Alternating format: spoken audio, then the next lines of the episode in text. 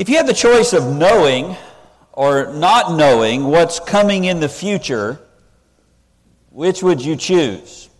Well, you might say whether it depends on whether what's coming is good news or bad news. And of course, there's both. We understand that. We live outside of the garden. We live in a Genesis 3 world. In a, in a fallen world, there, there's always some trouble ahead. Jesus, in fact, tells us that each day has enough trouble of its own, so don't worry about the trouble that, that's coming tomorrow. For believers, those difficulties are mingled with God's blessings, always filtered through His sovereign care. But what if it were possible to know the specific troubling times that's coming at the end, the end of the age, the end of of mankind's time on the earth. Would you want to know the details about that today?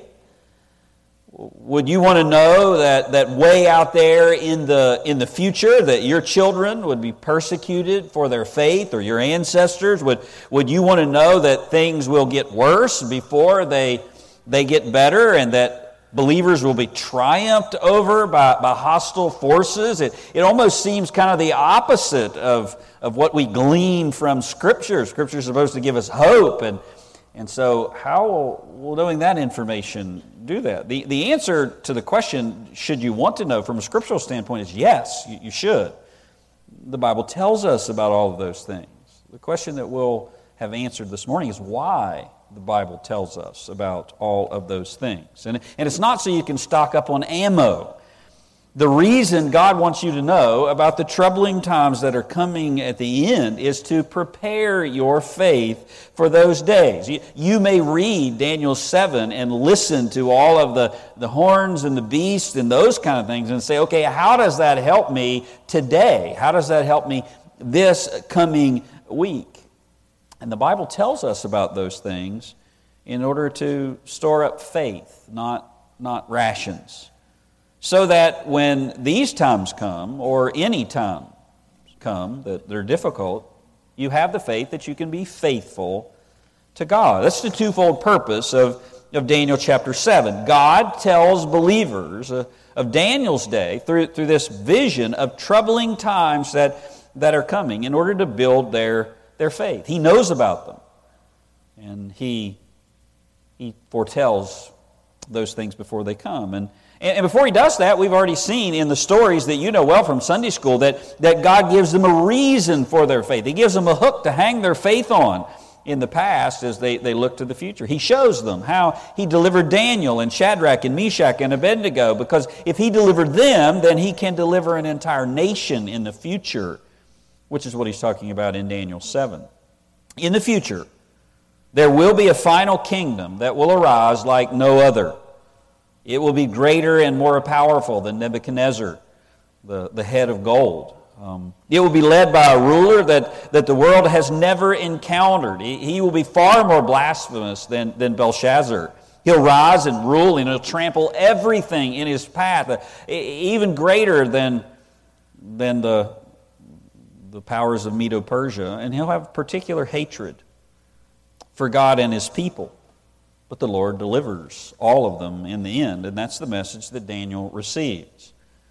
A story of troubling times that, are coming, and then also the promise of, of redemption. And Daniel writes that down for us to read. And, and as we approach it, I think it's very important when you approach a passage like this to remember that our goal is to think what did the original author, Daniel, mean to the original here? What would it have been like? Why did Daniel write this, this passage? And when you do, you, realize that this chapter is not about uh, satisfying our curiosity over end times.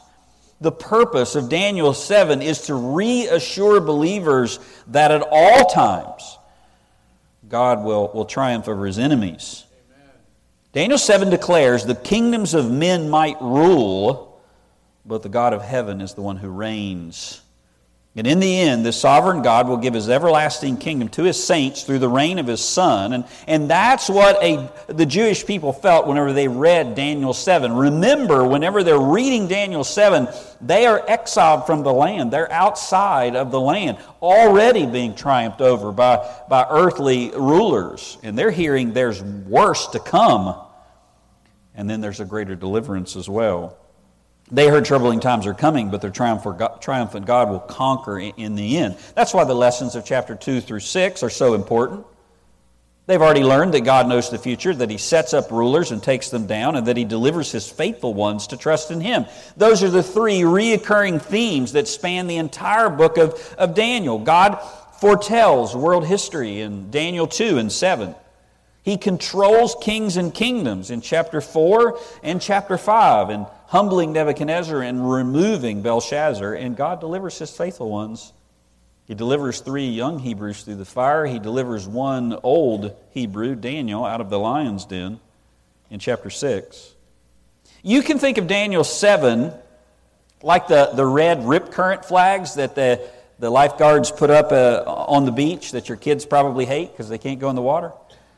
For us today, I mean, as you, you, you look out, you say, well, there's troubling times. We, we don't like the current administration, or this is bad in this part of the world, or whatever it is. But the waters look fairly calm, uh, other than the, the normal waves rolling in. It doesn't look like revelation. But somewhere out there in the sea, Daniel says there is an ill tide rising with powerful currents beneath the surface that the average eye can't see. It's coming. Daniel 7 is like a weather report that, that can pick out the dangerous waters before they, before they come in. Jesus says we will not know the specific time that the Father has chosen, but, but we can see the signs of the times, like a fig tree puts out its leaves. Daniel 7 gives us a portrait of this, of this fig tree so, so we can see. And we've been examining this great, great chapter. We're going to conclude Daniel chapter 7 today. And really, it, it kind of feels like, like reaching the bottom of the first hill of a, of a King's Dominion roller coaster. I mean, the first half of Daniel 7 was exhilarating. See the four beasts, and we see the, the throne room vision and the coming of the Son of Man, but, but there's still more to come. In fact, chapter 7, while it ends the historical section of Daniel, it only begins the vision section of Daniel, which, which goes through the rest of the book.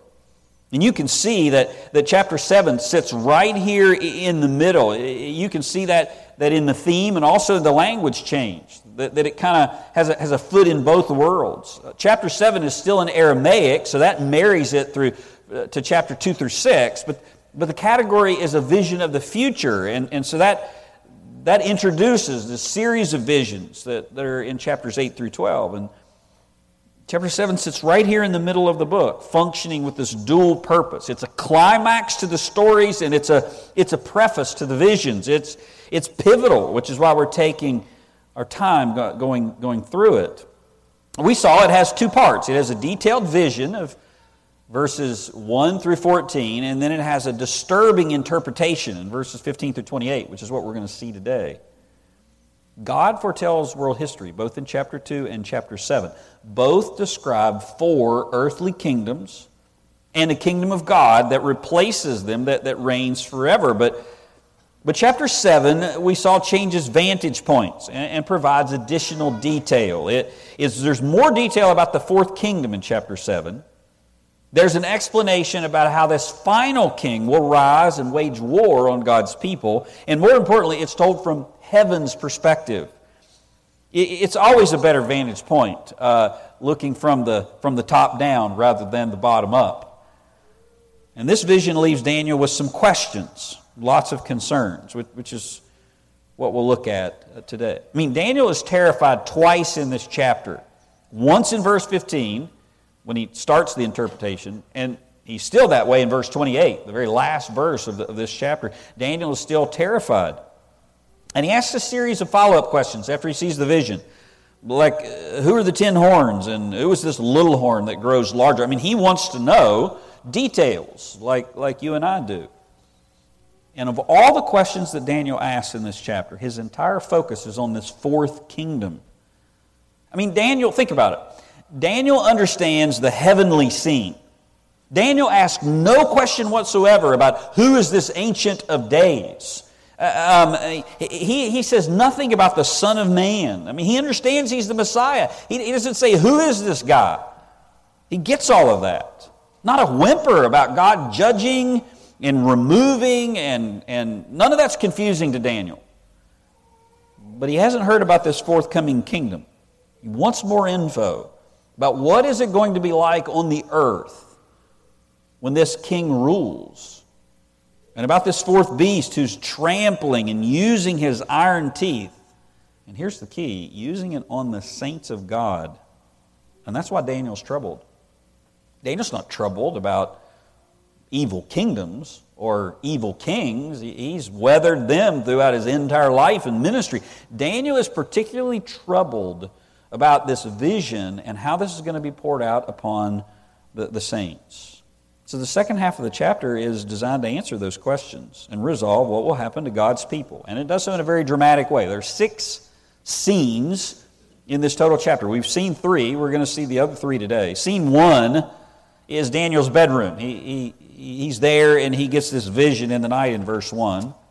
Scene two is the vision of what will take place on the earth. That's when we saw the four beasts coming up out of the sea. The third scene is then when Daniel's transported to the very throne room of God and heaven overlooking earth. And then the three we'll see today. Scene four is Daniel's fear and his request for an interpretation in verses 15 through 18.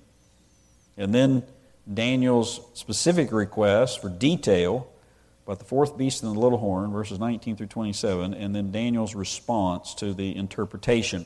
We've seen the vision of the four earthly beasts. We've seen the vantage point from heaven. We've seen the visitation of the Son of Man. And today we're going to get the verdict from Daniel's questions. It's a, what we'll call a divine weather report of troubling times to come. So, following this heavenly vision of the Son of Man's glorious coming, Daniel's fear leads to a request for an interpretation, verses 15 through 16. So he has a concerned question. That still, the angel responds and gives an overall interpretation, as a clarifying overview of what's going to happen in verses 17 through 18. That doesn't satisfy Daniel, so he makes a specific request about the fourth beast and this little horn. He calls for detail in verses 19 through 22. The angel responds with a catastrophic description of what is coming. And then Daniel has a concerned response at the end. He's afraid for God's people. Let's look at the first one, this concerned question that Daniel asks. Look at verse 15. As for me, Daniel, my spirit was distressed within me and the visions in my mind kept alarming me. I approached one of those who were standing by and began asking him the exact meaning of all of this. Daniel wants to know what you want to know. What's the meaning of all of this? Is this just a bunch of, of visionary stuff? What, what, what does it mean? So, after Daniel's been looking for a while in this interactive vision, his heart begins to sink. He sees something that troubles him, and, and he can tell it's not good. Verse 15 is interesting, though, because in the first six chapters, Daniel is, is said to have the ability to interpret visions and dreams. I mean, that's what distinguishes Daniel and, and keeps his ministry going through, through all of these years of, of pagan kings. He's the one who has the spirit of the holy God in, in him. But, but here, Daniel requests more information and the interpretation. I mean, he knows it involves governments in disorder and overthrow. I mean, but he's unsure of who it is and when it will take place. So he asks, verse 16 I approached one of those who were standing by and began asking him the exact meaning of all of this. Now remember, Daniel has already had the interpretation of chapter 2. Uh, that's been interpreted for him. He, he had the interpretation, and he shares with Nebuchadnezzar the golden statue. He seeks more information here from one of the angels standing in the vision. And remember, a vision is not passive like a dream. A dream is there and you get a dream, you're asleep. But a vision, one said, it's like, it's like virtual reality. It's interactive. Daniel is part of it. He, he's in the middle of this vision. And as part of that vision, there are angels standing around there. And Daniel approaches one of the angels and he asks, What's the meaning? It's the first of three times an angel uh, that an angel assists Daniel in the book. The other two are in Daniel 8 and then Daniel 9, and we'll see those passages whenever we get there. Uh, some think this is the angel Gabriel, but he's not named, so we don't know for sure. Whichever, whichever angel it is, God uses him to explain the vision to his servant and to us. And so the angel then begins to answer with an overview. He gives him general information in verses 17 through 18. Look at the end of verse 16 and how that spills in. So, so he told me and made known to me the interpretation of these things. And here's the interpretation. These great beasts, which are four in number, are four kings who will arise from the earth. But the saints of the highest one will receive the kingdom and possess the kingdom forever for all ages to come. So the angel begins by, by giving an overview of the entire vision. And he says that the beasts represent four earthly kings, and we've already identified those in, in the previous two messages. Nebuchadnezzar is, was over Babylon, the, the winged lion. Cyrus was the leader of Medo Persia, um, the, the, the bear. And then Alexander the Great led the, the, the, the leopard like of Greece. And ultimately, the Antichrist is going to reign over this fourth kingdom, or reconstituted Rome. But did you notice there's some new information here? What is new here in this overview is a mention of the saints of the highest one who receive the kingdom and possess it forever. We've already been told about the kingdom, the kingdom of the Son of Man in the heavenly vision. Look back at verse 14. Verse 14 gives us the nature of the kingdom of the, uh, of the Son of Man.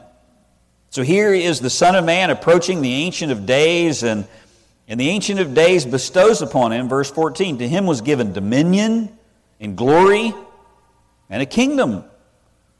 The, the kingdom that's coming, it will be a kingdom of all authority. It will have full dominion. It will be a glorious kingdom.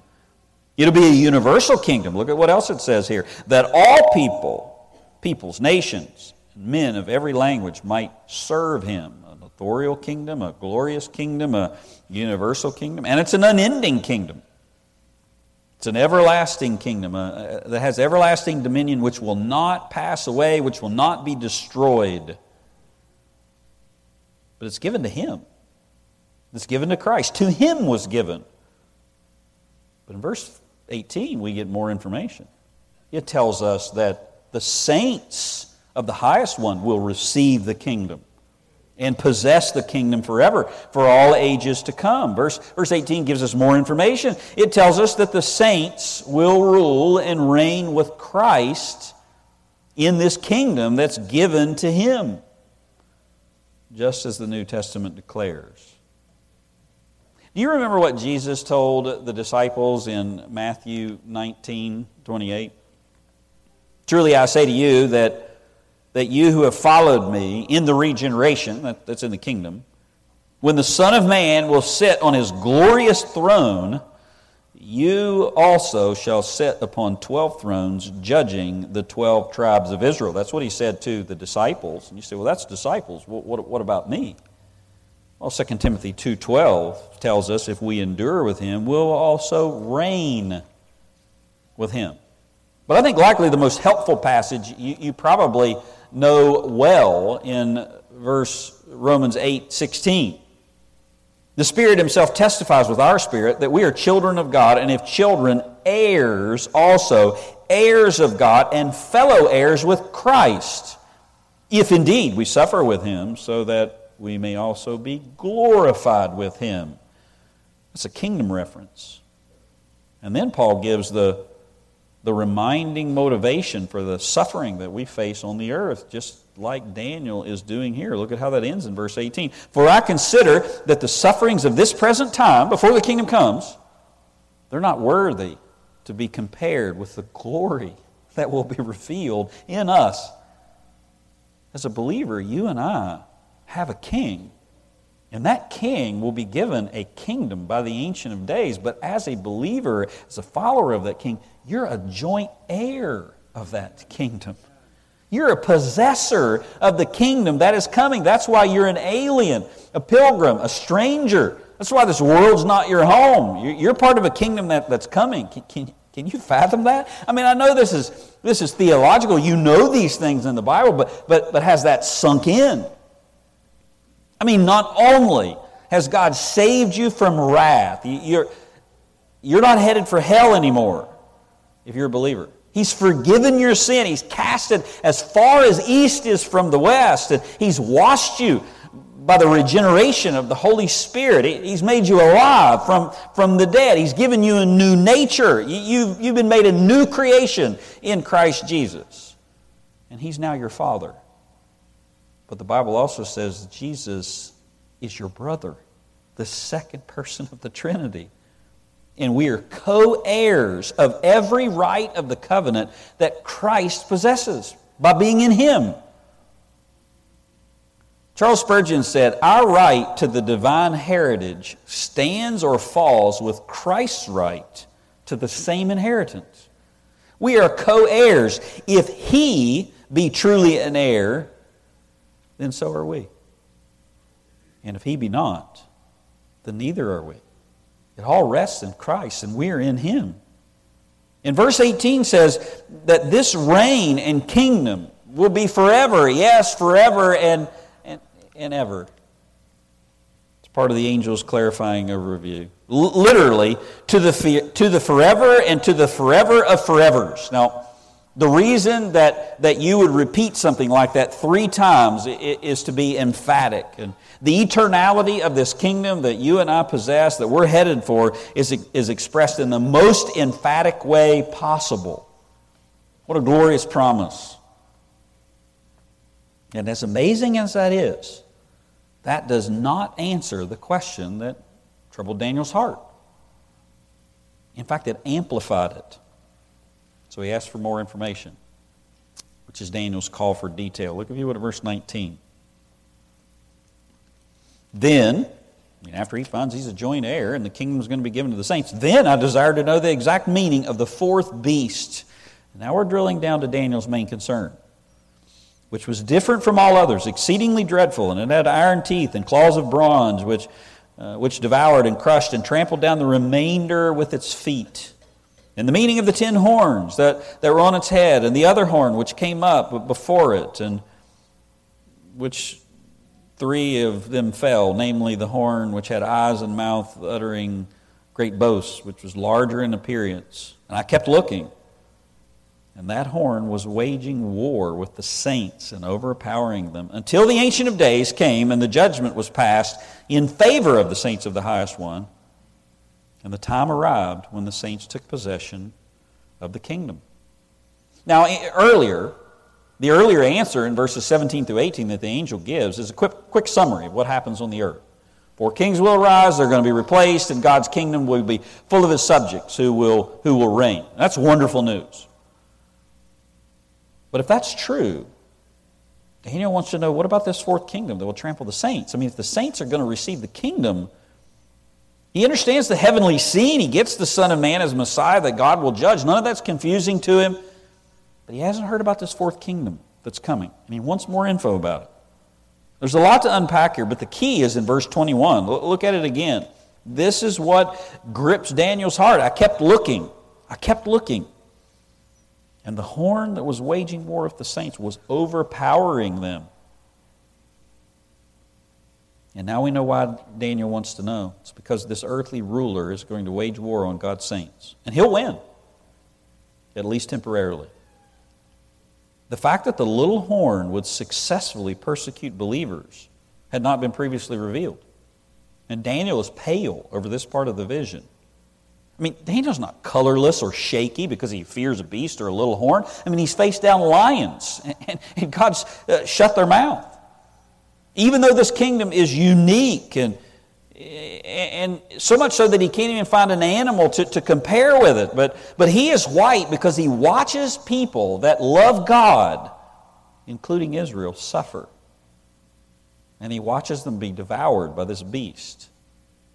And remember, what we're reading and trying to imagine in our mind through these visions, Daniel is seeing I mean, he's, he's there. He's able to talk to this angel. He's watching. I mean, think of how troubling it would be if you were able, for some way, to, in virtual reality, to see someone coming into Timberlake Baptist Church and just mowing people down. And you couldn't do anything about it. You watch them fall in, in the midst of service. People that you love and people that, that you know. Your heart would probably be gratefully troubled. You, would want to know when's this going to happen? How's this going to happen? Who is this person who's going to, going to do this? Is, is, uh, is God going to, going to do something about it? And we ought to be the same way. Listen, if the, the triumph of evil and the destruction of people, many of who will perish eternally, and the suffering of, of the saints, if that doesn't move you, then you've got some calluses on your heart, and you need to ask God to give you his heart. If, if you're not moved by the effects of sin that, that happens in, in, in the lives of people around you, then, then you're too self focused. There's pain in this world. And yet, Jesus Christ is the answer to that pain. God takes no pleasure in the death of the, of, of the wicked. I mean, you realize Jesus knows exactly what's going to happen when he comes. He knows when he comes, his own is not going to receive him. He comes to them, and they won't receive him. And yet, even in the, the, the, the, in the middle of his ministry, as he gets about halfway down the hill, he overlooks Jerusalem, knowing that they're not going to receive him as king. He weeps over the city. He holds out open arms to sinners that have spurned his grace over and over again. The sovereign God, who already knows whether men and women are going to be saved or not, still is concerned and holds out his arms. I mean, God has perfect theology, if anybody does. And his theology of sovereign grace doesn't keep him from longing for sinners to repent.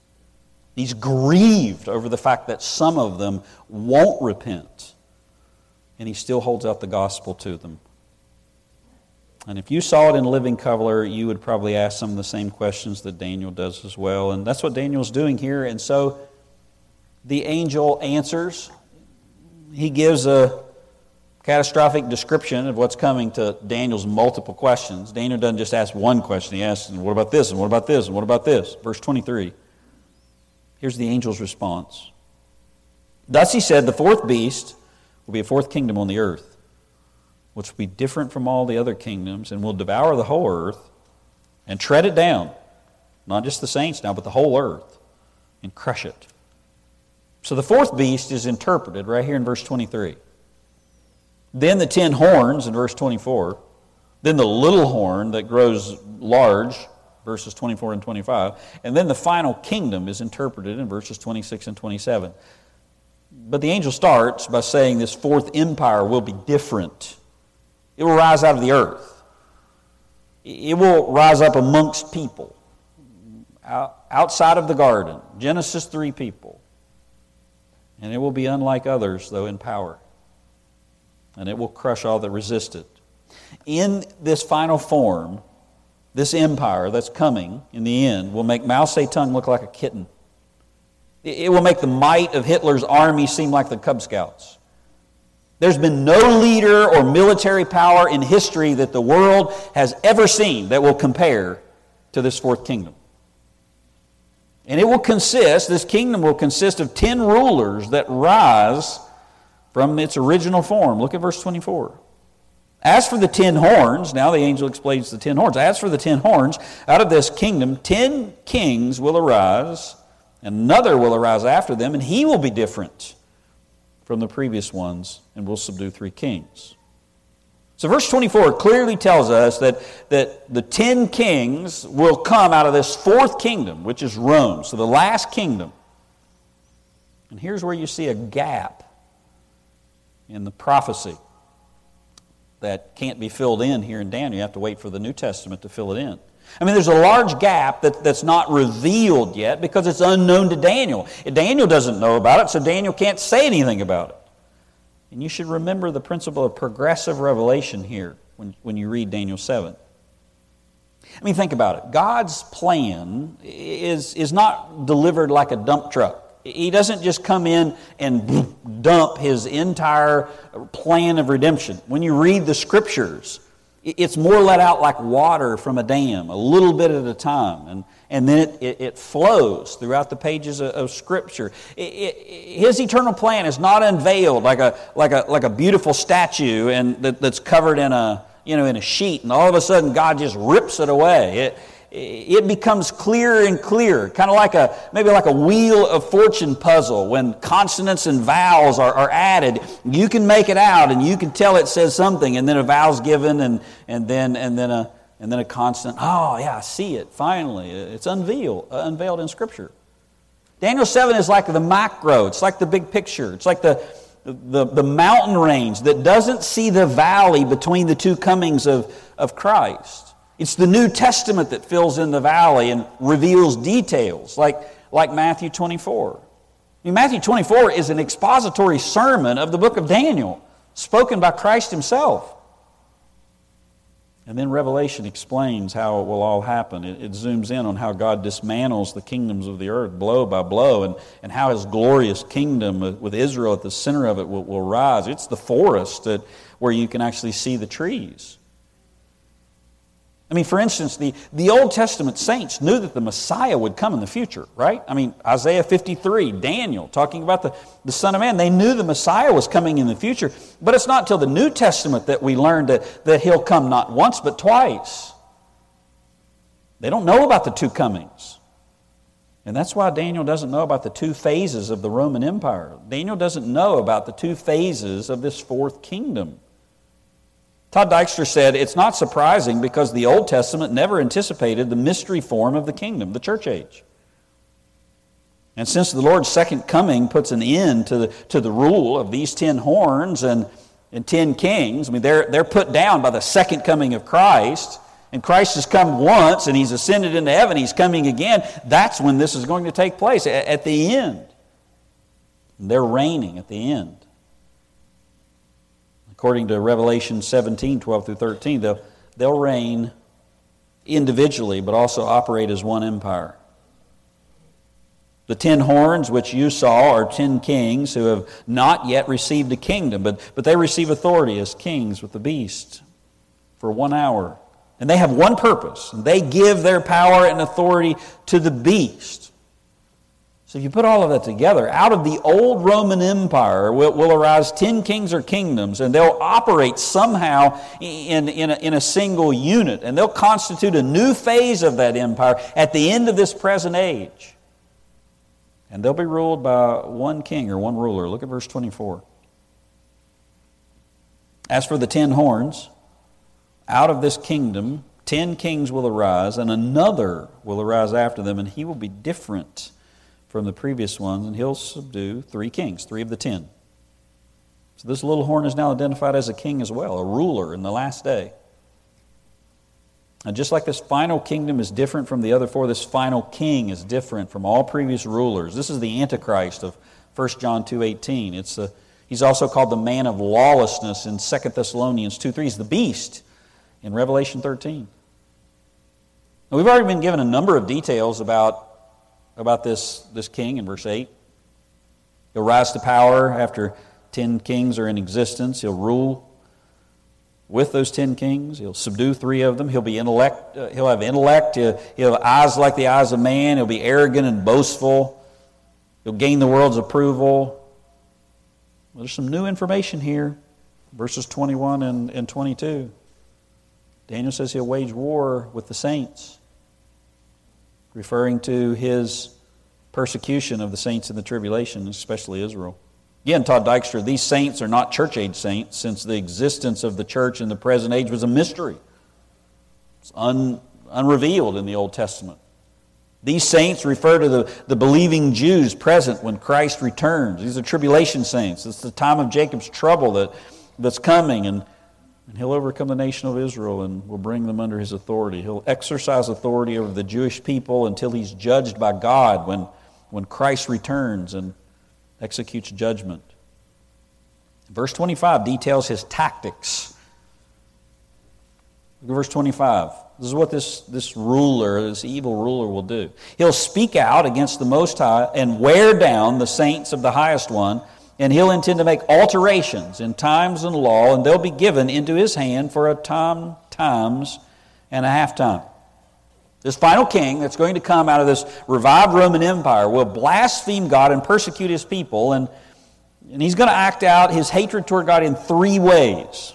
He'll blaspheme God, he'll speak out, He'll attack God's people in verse 25. He'll, he'll wear them down, and then he'll try to set up his own religion by changing the times and laws. That's what verse 25 says. He'll blaspheme the Lord with profane and irreverent speech. 2 Timothy, I'm sorry, 2 Thessalonians 2 4 tells us how he'll do that. It'll be by claiming to be God himself and demanding worship. The Apostle Paul says, let, let no one in any way deceive you, for it will not come unless the apostasy comes first, and the man of lawlessness is revealed, and the son of destruction, there's the horn, who opposes and exalts himself above every so called God or object of worship, so that he takes his seat in the temple of God, displaying himself as being God. He'll also oppress the saints living during the time. The is to wear them out. You have a favorite pair of jeans? I heard one say like, you know, the, your t shirt from college days that you've washed until it's threadbare. That's, that's the idea. It's, he'll wear them down. He'll wear away at believers. He'll, he'll harass believers until their lives become miserable. And he'll do that by removing religious freedom and regulating worship, setting up his own worship. That's what verse 25 means. When it says he'll, he will attend to make alterations in times and laws. J. Montgomery said the, the word set times likely refers to religious holidays which the Antichrist will attempt to eliminate. The reference to laws is probably religious laws. It just means he'll use his influence to change the entire landscape of worship all over the world and the observance in society. Religious freedom will be abolished. Economic pressure will be applied to force the subjects to follow him and reject religion. That's what Revelation 13 uh, 17 means.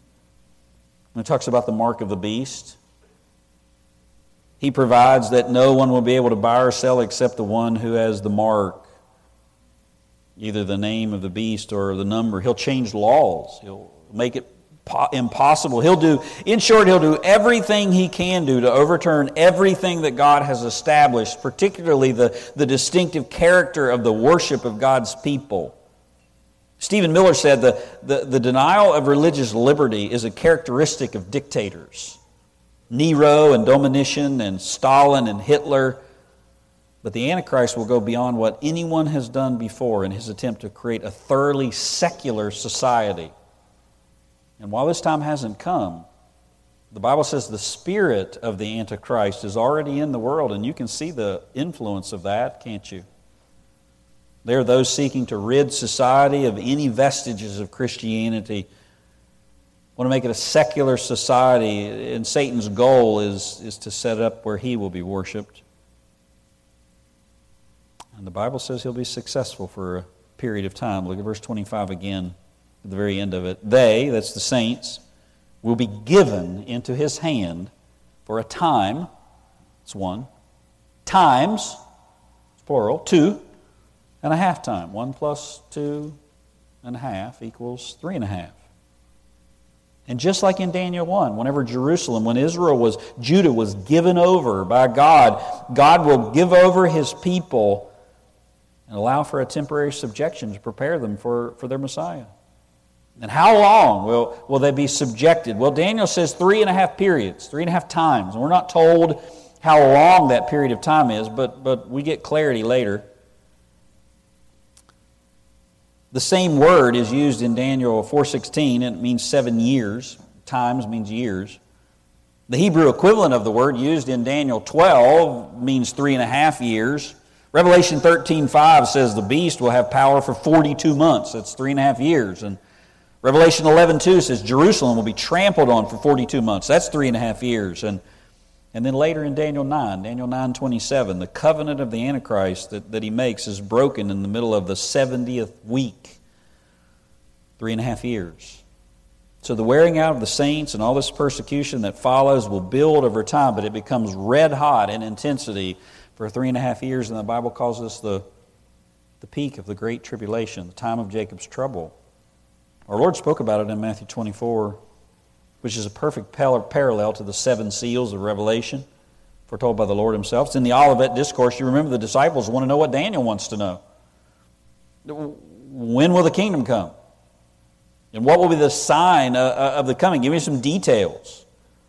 And Jesus answers in Matthew 24. First will become deceptive peace and false prophets declaring that they'll fix everything, and then a worldwide war and famine and earthquakes. And it's exactly what Daniel foretells here and what John sees in Revelation 6 in detail with the six riders. And all of this foretold hundreds of years before and throughout the Old Testament. John is seeing in Revelation the day of the Lord. Jesus is talking about the day of the Lord in Matthew 24. Daniel's 70th week is, is the time of great tribulation, and the purpose is for God to pour out judgment on the unbelieving nations of the earth and prepare Israel for the return of Christ and to usher in the millennial kingdom. And that's what's described next. Look, if you would, at verse 26. But the court will sit for judgment. So there's a period of subjection and it's limited by God. And then the court will sit for judgment, and his dominion will be taken away. That's the little horn's dominion will be taken away. He'll be annihilated and destroyed forever. So the reign of terror won't last forever, and that comforts Daniel's heart. This ruler will dominate in all of those three ways for three and a half years, but at the end of the period, his reign will end abruptly. And you say, how is that possible? When I read Revelation and Daniel 7, and I'm, I mean, these are, these are hundreds of years of empires. I mean, Nebuchadnezzar's reign, and, and then Alexander the Great, and then the Roman Empire. Now they're talking about 10 kings and, and a revitalization of all that. I mean, that, that, that's changing of laws. I mean, this happens globally. You can't buy or sell without this system in place. I mean, that, that takes a lot to get that up and, and, and running. How is it going to just end like that? Can you think of another time that God's already proven that He can do that earlier in Daniel? You think of a king named Belshazzar who was actually ruling while Daniel receives this, this vision. And just as God removed Belshazzar, a boastful and powerful king who was mocking God, in the midst of his mocking of God, drinking from the temple cups, God's finger has written another judgment on the wall of history to be carried out in the future. And he'll remove the Antichrist in the same way, like that. Daniel says the court of God's judgment will convene and pronounce sentence or destruction on the Antichrist. And that's what we saw in the heavenly vision in verses 10 and 11. And here it is meted out on the earth. And just like his dominion was granted, it will now be taken away and he'll be destroyed forever. The Aramaic is to destroy and to destroy forever. It's not possible if all of this refers to the church ushering in the the kingdom and the church replaces Israel because Satan is still present in the world. Revelation 20 echoes this same scene. And pay attention to a detail I'll point out here. This is Revelation 20. The devil who deceived them was cast into the lake of fire and brimstone. Watch this. Where the beast, that's the little horn, and the false prophet are. They're there already. And they will be tormented day and night forever and ever. Notice the beast is already there. This is after the thousand year reign of the kingdom. And after the destruction of his army, Satan himself will be cast into the lake of fire. And John reminds us that this is where his two other minions have been for the entire millennium. And before the millennial comes, Christ will dis- depose the, the little horn and he'll be cast aside along with the false prophet. And then the Lord will reign on earth in his millennial kingdom. Satan will be bound loose at the end of that, and then he'll end up in the lake of fire as, as well. Now, the entire unholy trinity is in the eternal lake. Satan began his rebellion before the garden with these words Isaiah 14 4. I will ascend above the heights of the clouds. I will be like the Most High. And God responds to him then. Here's God's response You shall be brought down to Sheol to the lowest depths of the pit. And right here in Daniel is the fulfillment. After thousands of years of terror and deception and evil work, after millions and millions of babies slaughtered and drugs consumed and false religions and idols formed, after billions of souls have been misled, Satan meets his end in divine judgment. Verse 10 of Revelation says they'll be tormented day and night forever. And after that, the eternal kingdom will be given to the saints to reign with Christ. Look at verse 27 of Daniel. It says, Then the sovereignty, the dominion, and the greatness of all the kingdoms under the whole heaven, watch this, will be given to the people of the saints of the highest one. Still talking about the saints. His kingdom will be an everlasting kingdom, and all dominion all the dominions will serve and obey him. Three times in this chapter, the kingdom is given to the saints in verse 18, 22, and 27. Upon the destruction of the Antichrist and his kingdom, Christ will establish his earthly kingdom, a worldwide kingdom that will be given to the saints. And now the kingdom of God fills the earth. War is no more. Peace and prosperity that everyone clamors for will come, and this kingdom will be a be one that's everlasting and filled with the worship of Christ. Remember verse 14? To him is given dominion and glory and a kingdom that all peoples and nations and men of every language might serve him. That's worship.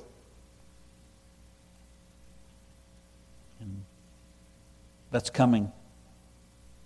But right now, even this very hour, even there's a king. The earth is filled with people made by God to worship him, but they don't, do they? In fact, they rebel against him and they hate him. But all of that rebellion will be put to end on this day. The Bible says every knee will bow and every tongue will confess, and then heaven and the kingdom will only be filled with those who worship the Son. Daniel responds to all that he receives, uh, all that he sees in this final response. Look at verse 28. At this point, the revelation ended. As for me, Daniel, my thoughts were greatly alarming me. My face grew pale, and I kept the matter to myself. Can you imagine? All of a sudden, whew, revelation ends. Seeing it, living it, being part of it. Daniel says the revelation ended, and it, it as abruptly as it came, it, it left. He sees destruction and persecution and judgment and the kingdom of the saints reigning forever. And as, in, as encouraged as Daniel is at the end of this vision, he's greatly troubled by what God's people have to go through to get there. And frankly, that's how we should be when we're thinking about the kingdom. We should be overjoyed about the kingdom of Christ that's coming. Uh, no death, no devil, no sin, no temptation. But we should be alarmed about what's coming before we get there. There are troubling times coming. It will get worse before it gets better. Men will perish. Believers will give their very lives for faith. God will be mocked, and Satan will temporarily triumph. And God foretells all of this because He wants your faith to be strong. He wants you to remember through Daniel that he knows the future, that he sets up rulers and takes them down, including the evil ones, and that he delivers his faithful ones that trust in him. Tells us that so we can apply those lessons whenever that comes in our lives. Just as God rescued three young men in chapter 3 and one old man in chapter 6, he's going to rescue a whole nation in the very end, according to chapter 7. And just as God humbled pagan kings and removes the evil ones in the end, He'll, he'll do the same thing in your life. And He can do it today. Would you bow your heads?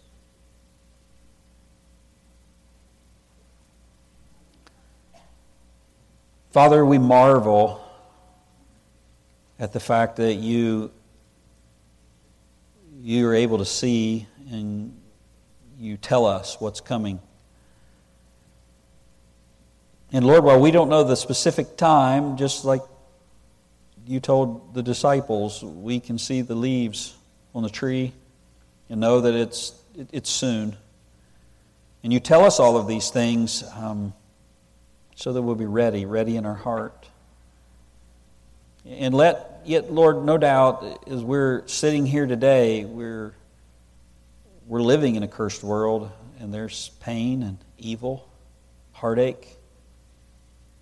And you're a God who can declare the end from the beginning and bring about all of these things, but you're a God who cares about the pain in our heart, even right now. You love us. You intervene in big ways and you intervene in small ways in our lives. And, and Lord, we would pray that you would do that even now. We'd also pray that above everything else, you would give us faith to believe what you said. It, it, it's the, it's the, the, the railroad tracks, it's the, the steel in our spines. Give us that, Lord, because we want to be faithful. We want to long for your coming, and we want to be used until this day comes, even if it gets hard. We want to bring you much glory because you've saved us, and you've made us joint heirs with your Son.